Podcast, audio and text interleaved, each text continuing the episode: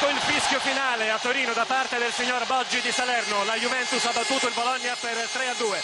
La Juventus vince il suo 25 scudetto, il terzo della gestione di Marcello Lippi, uno scudetto che corona le celebrazioni del centenario della gloriosa società torinese nata nel 97 e campione d'Italia la prima volta nel 1905. Uno scudetto meritato, conquistato in una stagione difficile per la forte concorrenza espressa dall'Inter e nella fase centrale anche dalla Lazio. Ha vinto il complesso più solido, tatticamente e caratterialmente, un complesso plasmato dalla grande personalità del suo tecnico che vince un'altra scommessa, quella di formare una squadra vincente e protrarre così un ciclo di fronte a profondi rinnovamenti del gruppo. Un gruppo che può contare sulle individualità di giocatori di classe come Del Piero, Zidane e Peruzzi, sull'apporto continuo di uomini che cementano il gruppo come Di Livio, De Champs, Sotto Davis, Torricelli, Montero, Conte, attaccanti di razza, Inzaghi, autore oggi di tre gol, Amorus e Fonseca, di giovani come Giuliano, Salagete e Birindelli, di gregari di spessori quale Dimas, Rampulla, di jolly come Tacchinardi.